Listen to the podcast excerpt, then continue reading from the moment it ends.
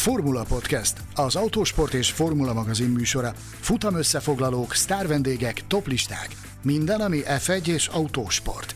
Ha szeretnél hozzájárulni a műsor készítéséhez és fejlődéséhez, látogass el Patreon oldalunkra, amelynek címe www.patreon.com per Formula Podcast. A Formula Podcast virtuális stúdiójában Mészáros Sándor és Gellér Figergő.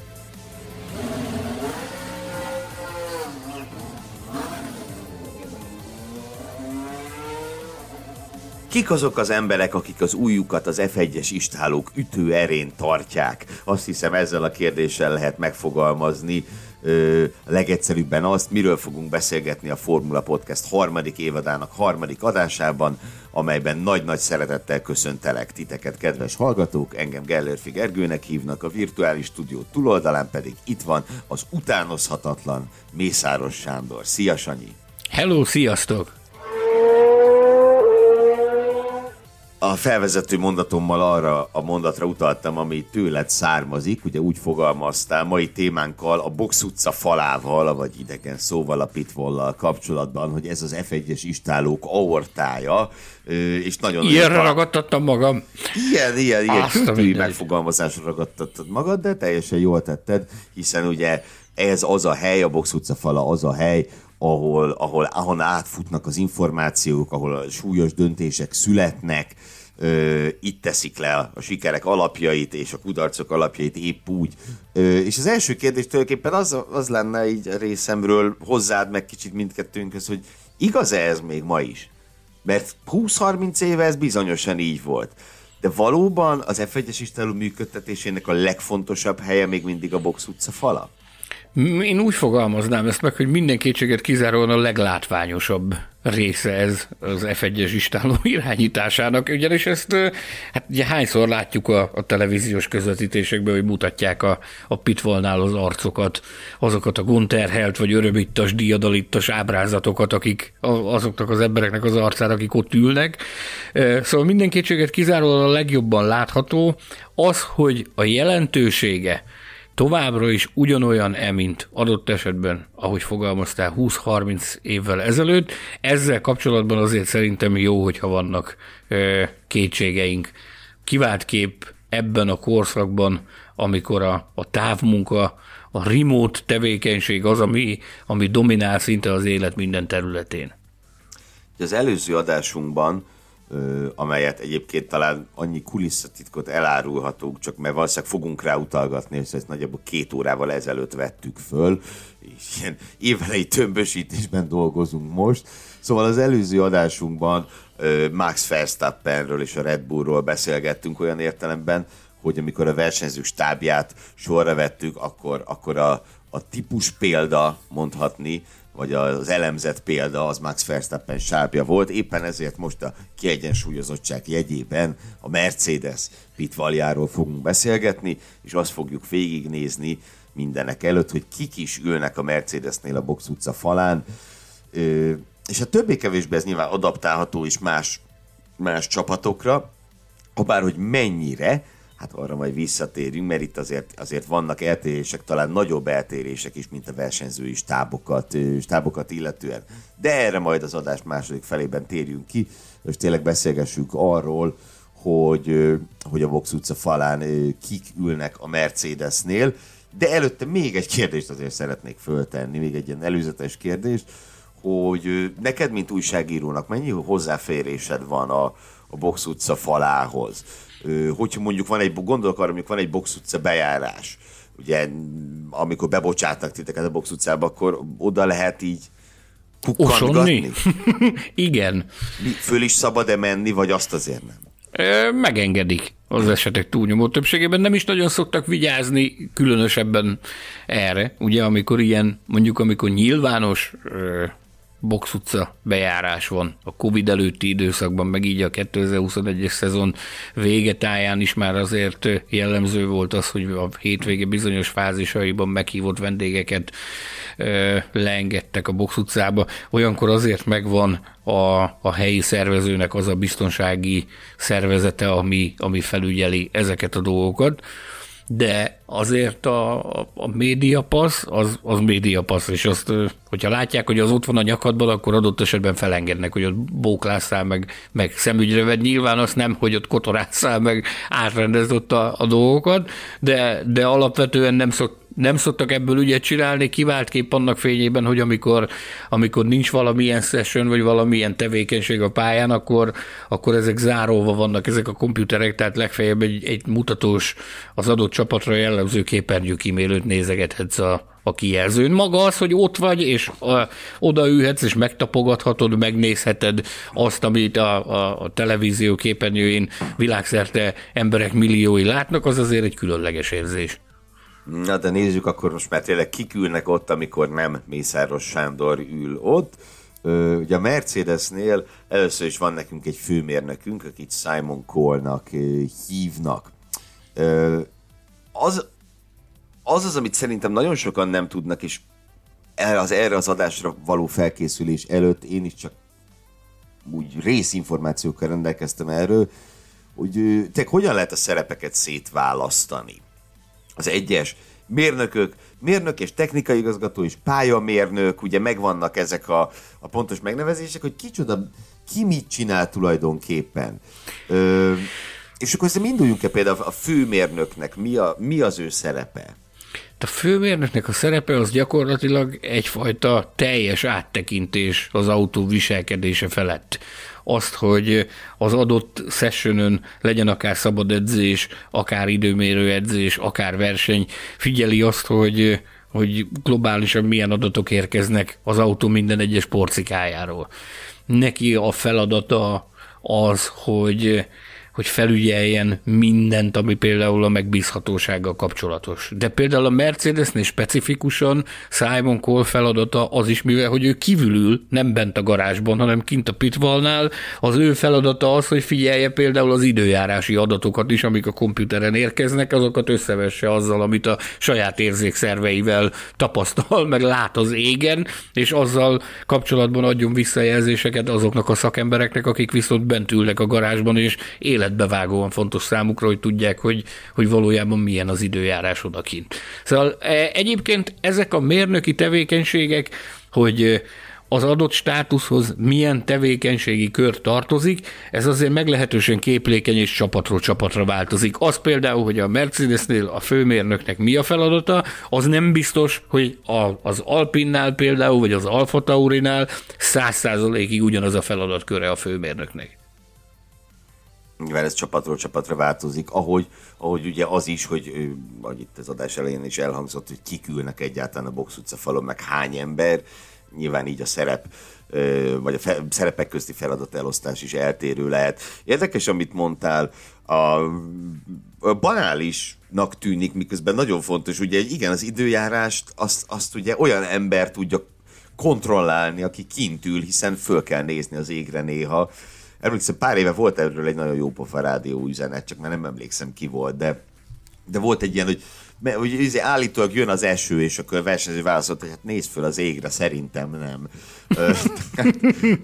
Néha ez sem árt azon kívül, hogy, hogy a radarokat, meg a, meg a Meteo France jelentéseit megnézzük. Ez egy kifejezetten, ez egy kifejezetten fontos ö, része a, a pitwall tevékenységnek. Most egy picit itt ragadjunk le ennél, ugye utaltam arra itt a beszélgetés elején, hogy, hogy hogy mi a jelentősége napjainkban a, a pitfall tevékenységnek. Most én ezt, azt javaslom, hogy ragadjunk le ennél egy picit, és elmélkedjünk ezen, hogy mi a jelentősége a pitfallnak 2021-ben, 2022-ben, itt a 2020-as évek elején.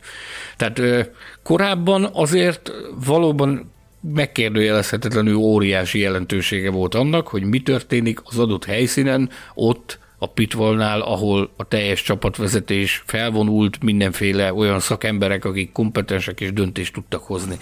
Ez, ez azért az évek előre haladtával nagyon sokat változott, és utaltam arra is, hogy itt a, a, a pandémia kellős közepén itt zajlott egy olyan korábbi években is nagyon sokat dolgoztak ezen, hogy, hogy golyó biztos és real-time összeköttetés legyen a gyárak és a pálya között, viszont ezt 2020-tól kezdve ezt olyan szinten megtopíroznák ezeket a fejlesztéseket, hogy kis túlzással élve gyakorlatilag a, a versenymenedzsmentet azt tokkal vonóval le lehetne szinte bonyolítani a, a, a gyáraknak és a központoknak a megfelelő ö, vezérlésre alkalmas termeiből, amiket egyébként remote garage-nak neveznek, tehát távirányítású garázs gyakorlatilag, vagy nem is tudom, hogy hogy, fog, hogy lehet ezt megfogalmazni. Távgarázs. Távgarázs, legyen távgarázs.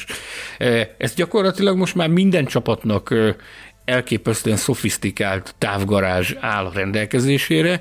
Elég csak például a Ferrari-t említeni, ahol Mattia Binotto, amikor, amikor 2021-ben versenyeket hagyott ki, az nem azt jelentette, hogy ő mackónadrágban meg sportcipőben sétálgatott Maranellóban, miközben a verseny zajlott, hanem ő bent ült a távgarázsban, és ugyanolyan tevékenységet végzett, mintha, mintha ott ült volna gyakorlatilag a, a versenypályán az ő jó megszokott, megszokott helyén. De ugyanez igaz például a Pirellire is, akiknek szintén van távgarázsuk, és adatokat továbbítanak a, a pálya és a milánói központ között, ahol zajlanak adatelemzések, és kapnak visszajelzéseket a, a gyárban tevékenykedő mérnököktől, de ugyanez igaz a Mercedesre, ugyanez igaz az összes többi csapatra, mindenkinek megvan már a maga távgarázsa, ahol elképesztően mély munka zajlik, és hihetetlenül komoly ö, támogatást nyújtanak a versenypályán tevékenykedő csapatrésznek.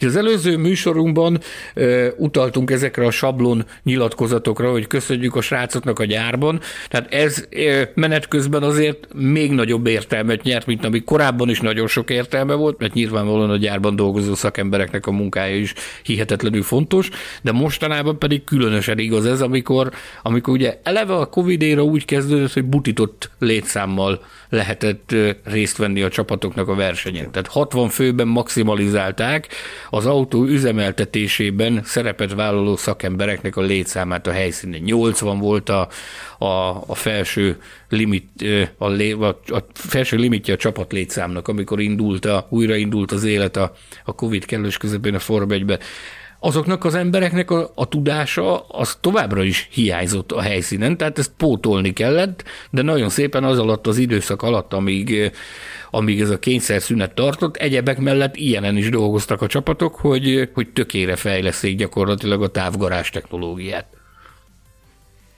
És nyilván tényleg ennek a szerepe, ö, hogy mondtad, olyannyira megnőtt, hogy ö, Hát igen, hogy anakronisztikusnak nevezhető kicsit az, hogy ott, ott ülnek ezek az emberek.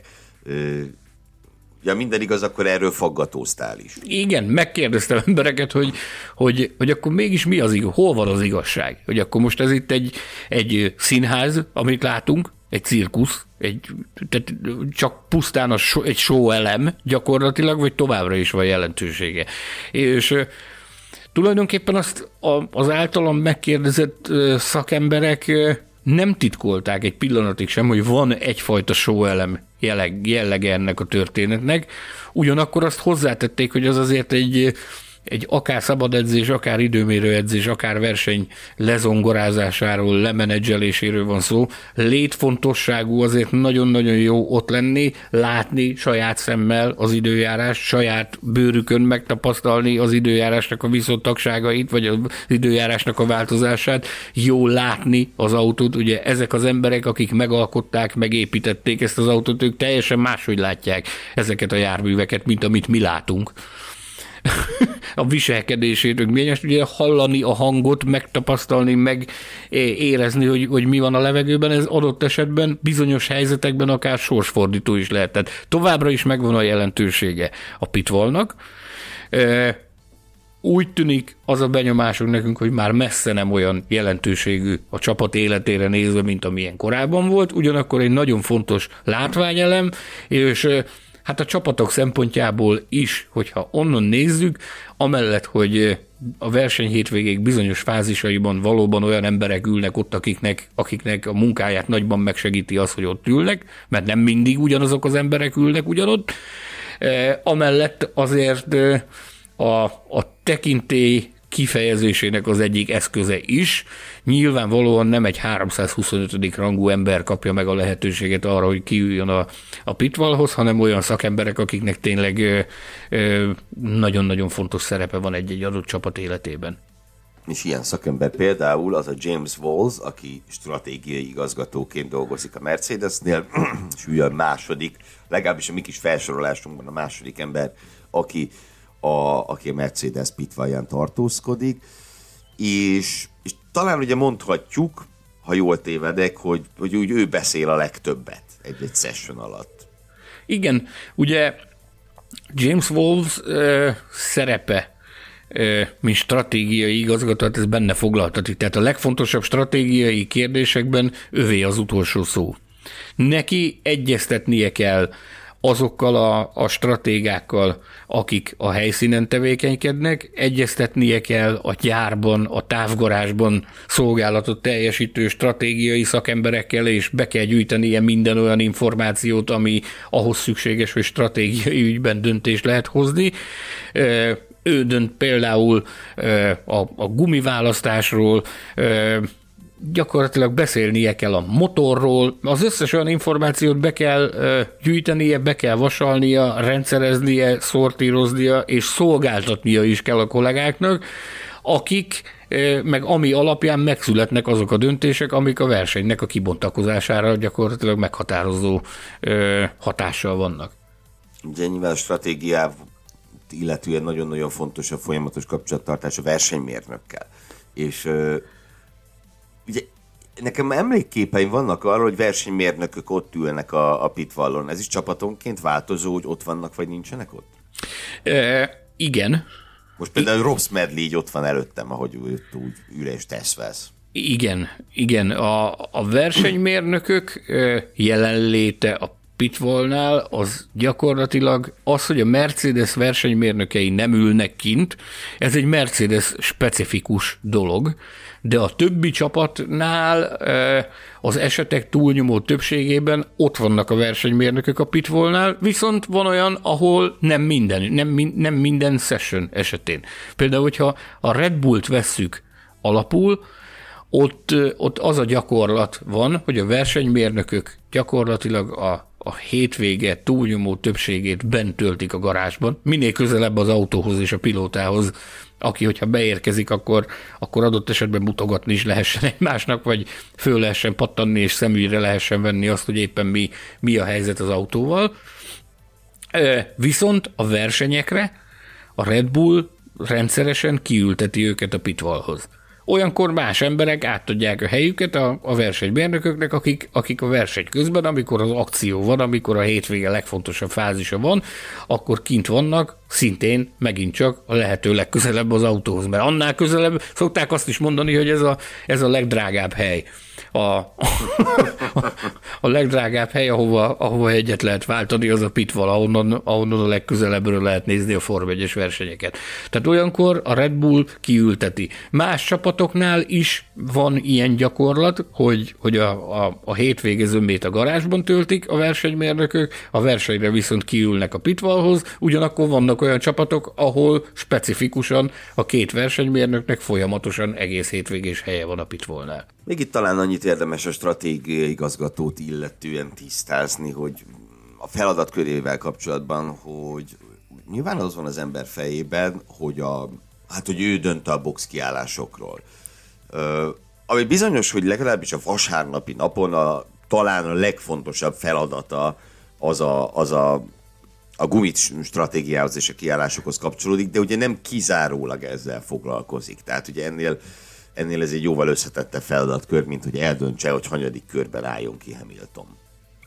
Nyilván a munka az, az gyakorlatilag már jóval a verseny hétvége előtt megkezdődik a stratégiai igazgatónak a, a feladata, csak úgy, mint a versenymérnököké. Tehát tanulmányozzák az előző évből rendelkezésre álló adatokat, azokat, hogy, hogy ott mit lehetett volna másképp csinálni, mit lehetett volna hatékonyabban vagy jobban csinálni, nagyon összetett, meg nagyon-nagyon mély feladatkör a stratégiai igazgatóé, ezért szoktuk azt mondani, hogy amikor, amikor ezek az emberek hibáznak, akkor annak azért nagyon komoly látszata van. És ezt láthattuk a az elmúlt évek során, hogy James Horszel ez többször is megtörtént, az elmúlt években, hogy, hogy stratégiailag hibás döntések születtek, vagy lehetett volna jobb döntést is hozni. E, mielőtt párc, pálcát törünk a fejük fölött, azért mindig érdemes kétszer, vagy többször is átgondolni, hogy, hogy, hogy vajon vajon mi miatt született ez, mert azért maradjunk annyiba, hogy hatalmas az a feladat, meg az a munkamennyiség, ami ezekre az emberekre árul akár csak következő szereplőnkre, bár az ő esetében a munka legnagyobb része az talán nem a verseny hétvégéhez kapcsolódik, ez pedig a technikai igazgató, James Ellison, legalábbis a Mercedesnél így hívják őt. Ugye jó néhány csapatnál megfordult már. James Ellison egy igen foglalkoztatott, szívesen foglalkoztatott szakemberű a Formula 1-ben. És hát vele kapcsolatban itt az elsődleges kérdés talán az, hogy ő mit csinál a verseny hétvégén ott tulajdonképpen?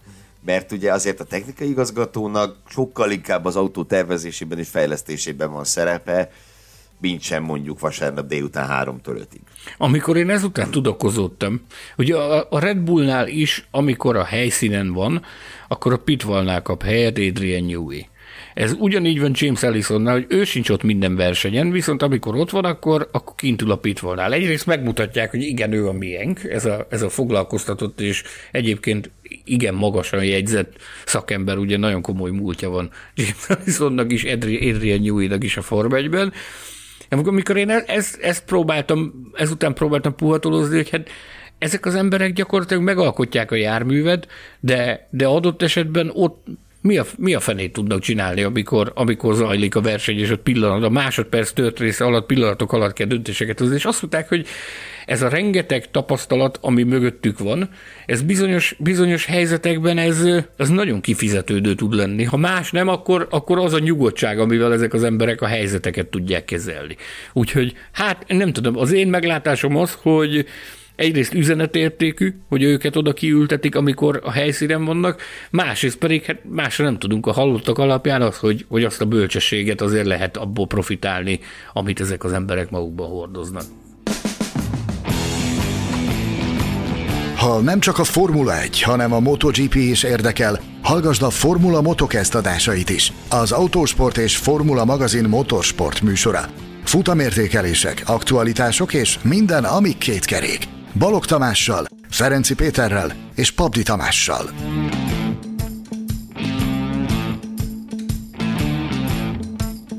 A feladatkörök változását, illetve változatosságát talán az is mutatja, hogyha itt a, az elmúlt idők nagy és prominens technikai igazgatóit próbáljuk felidézni, akkor mindenképpen az elsők között jut eszünkbe Ross Brown, aki ugye ebben a szerepkörben tündökölt a Ferrari-nál, de hát miközben ugye a stratégia az, az jó rész szintén az ő, az ő vállát terhelte, vagy hogy kell ezt szépen magyarul mondani.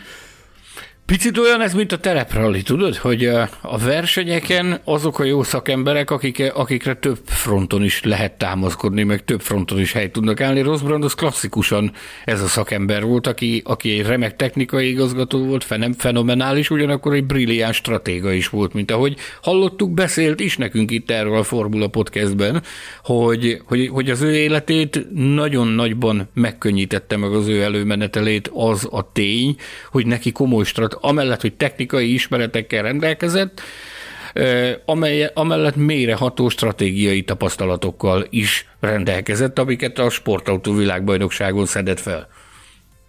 Bizony, bizony, bizony. Na, menjünk tovább a negyedik személy a Mercedes pitvalján, egy bizonyos Andrew Sholin, mérnök igazgató. Itt, itt megyünk bele, azt hiszem, kicsit a homályos, a homályos területre pályamérnök pontosan, ugye mit is művel egy pályamérnök, és miben más az ő szerepe, mint a többieké. Ö, egyfajta, legalábbis a, az alapján, amiket itt, itt előzetesen megnéztünk, megbeszélgettünk, egyfajta ilyen, ilyen koordinátor, vagy összekötő. Igen, én, én ezt megkérdeztem tőle, hogy, hogy egészen pontosan mi a sava, borsa az ő tevékenységének, és megmondom őszintén, hogy meglepő választ kaptam. Ugye annak idején, hogyha visszaemlékszik, Andrew Shovlin volt a versenymérnök a Jason Buttonnak a Brown GP-nél. És Hát ugye, ahogy lépdelt fel a, a ranglétrán, tulajdonképpen most egy olyan státuszban van, hogy gyakorlatilag a, a, a két, a pályamérnökként a feladata az az, hogy egyfajta közvetítői szerepet és koordinátori szerepet lát el a két versenyzőnek a mérnöki stábja között. Ugye az előző adásunkban beszéltünk arról, hogy mit csinál a teljesítményért felelős mérnök, mit csinál a versenymérnök, alattuk is dolgoznak mérnökök. Ebből áll fel a versenyzőnek a, a komplet mérnöki stábja. Neki, mint pályamérnök igazgatónak az a feladata, hogy biztosítsa gyakorlatilag a, a, az átjárást és az információ áramlást a két mérnöki stáb között.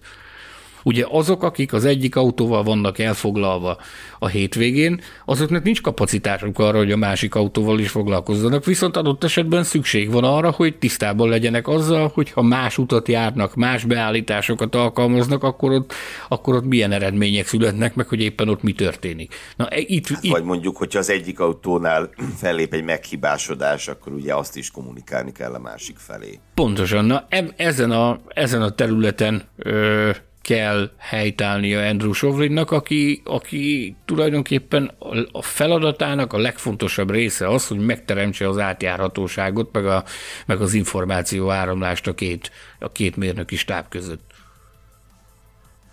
Hát értem.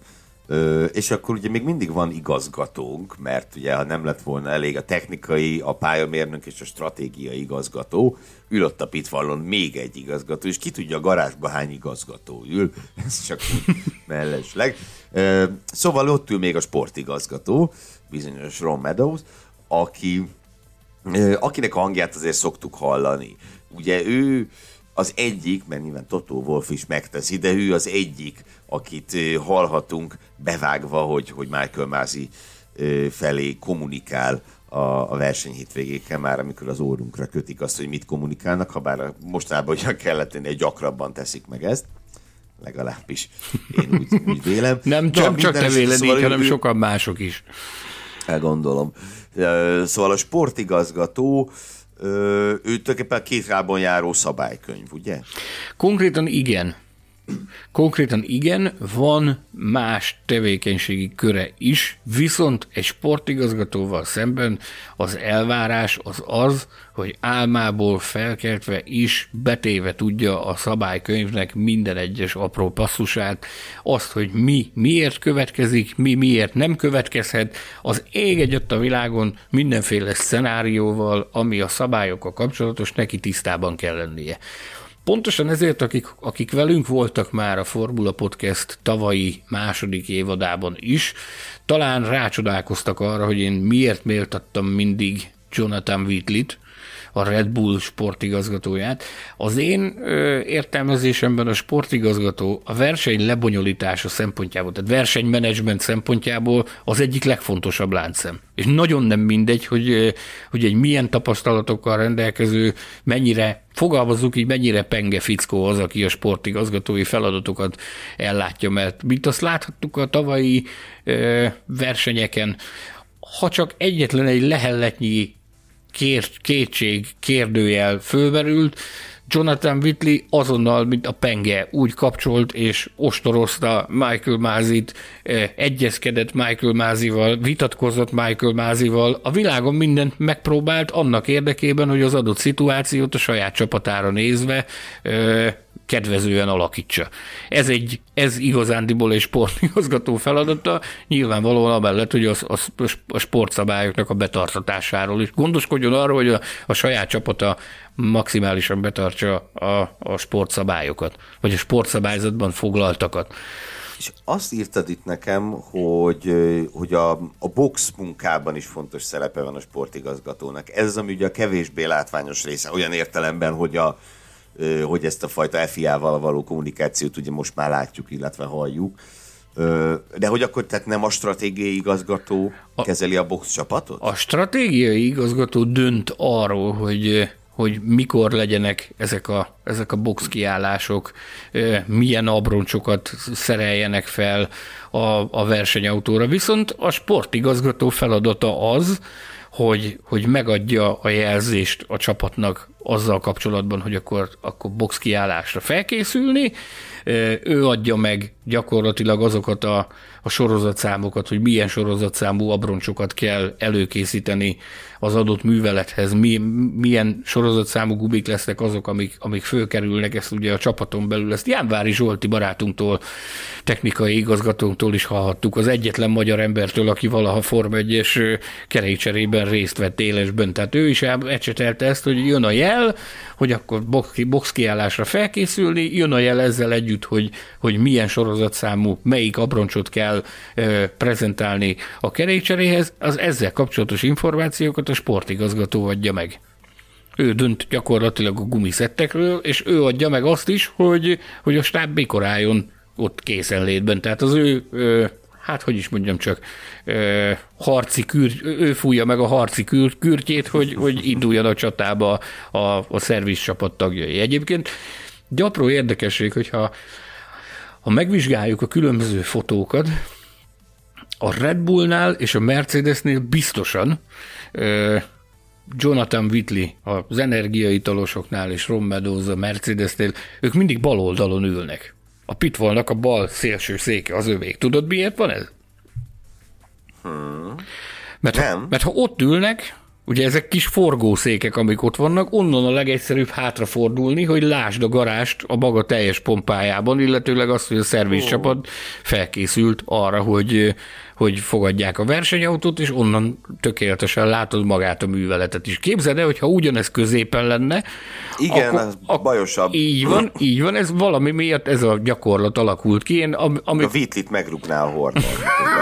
Rázza a lábát, igen. Ezt amikor e felől érdeklődtem, több ö, istálótól is ezt kaptam. Ö, Jonathan Whitley például. Ő ezt mondta, hogy azért, azért van azon az oldalon, mert onnan a legegyszerűbb hátrafordulni és látni azt, hogy mi történik éppen a, a garázsban, vagy a garázs előtt, és, és hogy hogy zajlik a kerékcsere művelet.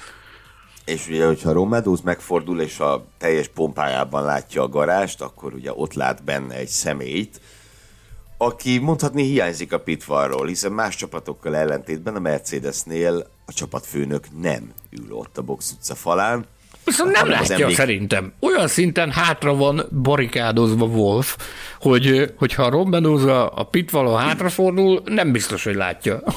nem biztos, hogy látja Totó Wolfot. Mindenesetre, hogy ez tényleg egy ilyen eltérés a, a legtöbb csapathoz képest, hogy azok az emlékezetes felvételek Wolfról, hogy törzúz. Lehet, hogy azért nincs ott a pitvallon, nem? Egyszer alkalmam nyílt. Ugye eleinte a kezdeti időkben ő is kint ült a pitvolnál. És amikor, amikor ezen a szokásán változtatott, ez, ez nagy meghökkenést keltett a, a, a pedokba, hogy mi az oka ennek. És én, én bátorkodtam, és megkérdeztem tőle, és azt mondta, hogy egész egyszerűen ő ott az adott pillanatban, amikor a verseny zajlik, ő, ő nem tudott mit csinálni. Sokkal jobb, hogyha azok a szakemberek ülnek ott kint, akik, akiknek ott van a helye. Azt mondta, hogy ő tökéletesen jól megvan a, a hátsó traktusban, azt mondta, hogy nem akarja zavarni a, a verseny menedzselésében résztvevő kollégákat azzal, hogy adott esetben, mert ő tudja magáról, hogy ő egy túlságosan érzelmes ember. Tehát erről árulkodott a, a, a fejhallgató törés, vagy az, amikor csapkodja az asztalt, arról is mély meggarbadája született. Azt mondta, hogy ő tudja nagyon jó, hogy ő sokszor nem tud uralkodni a, az indulatain. Hát ezt elmesélte ezt részletekbe menően, hogy, hogy ő ehhez külső segítséget vett igénybe, hogy, hogy hogyan kell a saját indulatait, meg a saját érzelmeit kordában tartani. Azt mondja, ez, ez nem mindig megy, ő nem feltétlenül érzi azt, hogy neki ott lenne a, a helye a, a pitvalnál. Azt mondta, hogy az információt, amit, amire neki szüksége van, azt ő ott a saját kis odujában is megkapja, ráadásul, mint hallhattuk, onnan is tökéletesen tud kommunikálni, mert megvan neki az a, az a lehetősége, hogy, hogy szóljon a rádión ahhoz, aki ez neki éppen kedve tartja. Alkalomattán a Michael Mázihoz. Michael Mázihoz, vagy alkalomattán a versenyzőkhöz is. Igen, igen, persze, persze, persze. Na most Szóval viccet félretéve, igen, azt a pusztítást, amit ő leszokott művelni, néha azt ott nem lehet előadni. Tehát annál kicsit érzékenyebb terület ez. De, de akkor mik, mik is vannak ott? Ugye rendszerint monitorokat látunk az ilyen felvételeken, amelyek a box utca falát mutatják, illetve a gombokat, amiket ugye megnyomna, megnyom az ember attól függően, hogy, hogy kivel akar beszélni. Ez a két legdominánsabb elem, amit látunk. Nézd, vannak a képernyők, amin az információk jönnek. Én próbáltam itt felidézni, hogy, hogy hogy is, meg mint is vannak ezek a, ezek a képernyő kiosztások. Tehát van az, amit szemmagasságban látsz velük szemben, ott abból van legalább kettő per koponya. Uh-huh. Azokon látja az egyiken a pályának a térképét, tehát a, a, a pálya rajzot, illetőleg azokat a, a, azokat a kis pöttyöket, amik a versenyautókat jelölik, ami ugye a GPS alapján ki van téve a pályarajz. Ez, ez, ez elérhető a, a Formula 1-es applikációban is ez, a, ez gyakorlatilag pontosan ugyanazt látja. Az, az autónak a, a pályán elfoglalt pozícióját tudja. Na jó, de biztos lát olyat is, amit én nem látok az applikációban. Azért, mert ő máshogy látja ugyanazt. Nem azt mondom, biztos van olyan monitor is, ahol... Mondom mindjárt tovább. Tehát van a másik monitor, azon tulajdonképpen azt a három időmérő screen látja, ami szintén elérhető az applikációban, meg a média centerben is ki van vetítve. Ez tulajdonképpen a, az időmérés, tehát a, a, az időeredmények listája. A másik a, az időjárás, az azzal kapcsolatos, ugye ott van, ahol tehát lehet váltani, ahol közvetlenül csak az időjárás modóját látod a Meteo France-nak, ami bejön hozzájuk, mert ugye a Meteo France a Nemzetközi Automobil Szövetség hivatalos időjárási információ beszállítója, tudod azt is nézni, vagy azt a, azt a screen amit, amit a, a Formula 1-nek a saját interpretációja, ahol hőmérsékletet látsz, szélirányt látsz, ilyesmin. Illetőleg van a, van a, a, a harmadik, ami pedig gyakorlatilag a race control messages, tehát a versenyirányításnak a szöveges üzenetei szépen sorban, ahogy érkeznek. Azt is látja, illetőleg lehet kapcsolni, a, a, a, lehet váltani a kijelzőn, ahol, ahol lehet látni ezt a miniszektoros eredményközlést is. Ó, a kedvencem. Imádom a miniszektorokat. A, az, azt, is, azt is lehet figyelni. Illetőleg például a Mercedesnél az úgy van megoldva, hogy van egy, van egy mindenkinek van egy, egy speciális kijelzője is, ami úgy van megoldva, hogy bele van építve gyakorlatilag a kis asztalkába. Tudod-e, hogy miért? Hát, például, hogyha arra jár Olli Iván, akkor nehogy Igen. lefotózza. Igen, például, tehát az, a, ami az asztalban van építve kijelző, az azon jönnek azok a bizonyos információk, amiket hát szeretnének elrejteni a kíváncsi kamerák, meg kíváncsi fotósok elől, mert azon érkeznek azok a bizalmas információk, amik, amik adott esetben a versenynek a kimenetelét akár meg is fordíthatják. Például a, a, a tavalyi a 2021-es spanyol nagydíjon ugye Hamilton fényes győzelmet aratott a stratégiával, egy, egy jó stratégiai döntésnek köszönhetően, az a stratégiai döntés, vagy az, az azzal kapcsolatos javaslat a gyárból érkezett, James Wolfshoz, egy, egy, az egyik stratéga hölgytől, aki éppen a, a gyárban az utolsó versenyét ö, nyomta szülési szabadság előtt, mert az a vasárnap befejezte a munkát, és hétfő szülési szabadságon távolodott, Nála volt a helyes megfejtés, amit eljutatott, és azt James Walls megkapta, és az ezen a kijelző jelent meg. Amit aztán meghánytak, vetettek ott gyorsan, és a végén úgy döntöttek, hogy akkor, akkor ezt a stratégiai variációt fogják alkalmazni.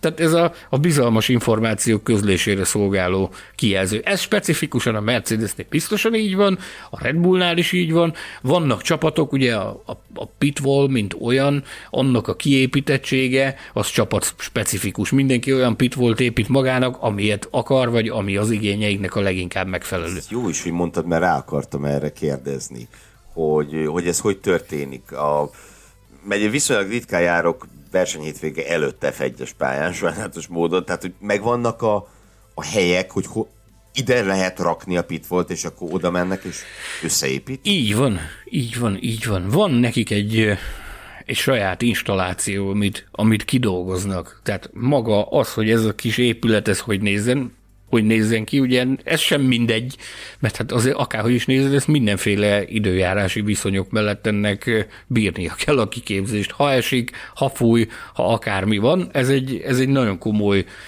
technika, ahogy az, ott, ahogy az ott össze van rakva. Láthatjuk a különböző megoldásokat, tehát ez ott van mindig a szemünk előtt, hogy, hogy ki milyen megoldásokat alkalmaz, hogy hogy, hogy hogy néz ki maga a külleme. Az, hogy technikailag ez hogy van megoldva, hogy ki milyen kijelzőt használ, azokat hogy vezetékeli, abba, hogy érkeznek az adatok, ez megint mindenkinek a saját megoldása. Megkapják azokat a azokat az információs csatornákat, szó szerint vezetékeken a FOM-tól, amin, amin, hogyha bedugod a monitorba, akkor azt ki tudod választani, hogy ezeket a csatornákat fogod látni, és az ott mindenkinek a saját, a saját, hát, hogy is mondjam, csak igényeihez igazítja mindenki saját magának, hogy az ott úgy, úgy legyen installálva, ahogy az nekik a leginkább optimális azoknak a szakembereknek, akik ott dolgoznak a pitvolnál. És akkor nyilván nem csak az ilyen jellegű technikai kialakítás mm, egyedi a csapatoknál, hanem például az az egyszerű kérdés is, hogy hány szék van a,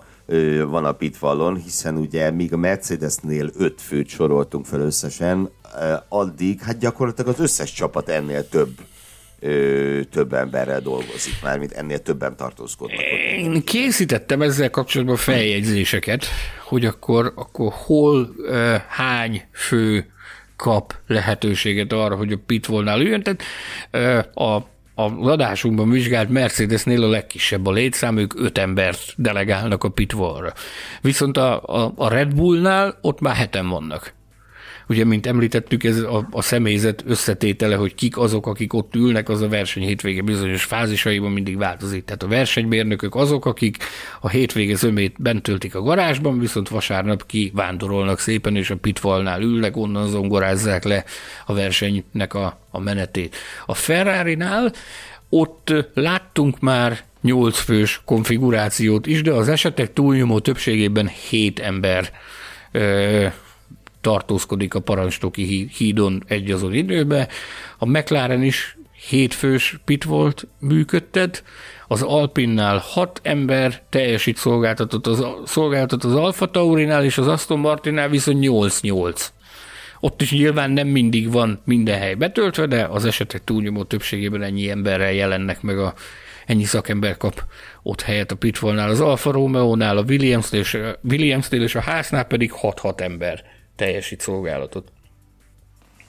A Pitfall kialakítása kapcsán jutott még eszembe az is, hogy, hogy arra tudsz-e bármit, hogy milyen biztonsági előírásoknak kell megfelelni, mert akárhogy nézzük, számomra ez kicsit fura, hogy, hogy egy, egy csapatnak tényleg a legfontosabb embereit, azokat egy, egy relatíve veszélyes pozícióba rakják.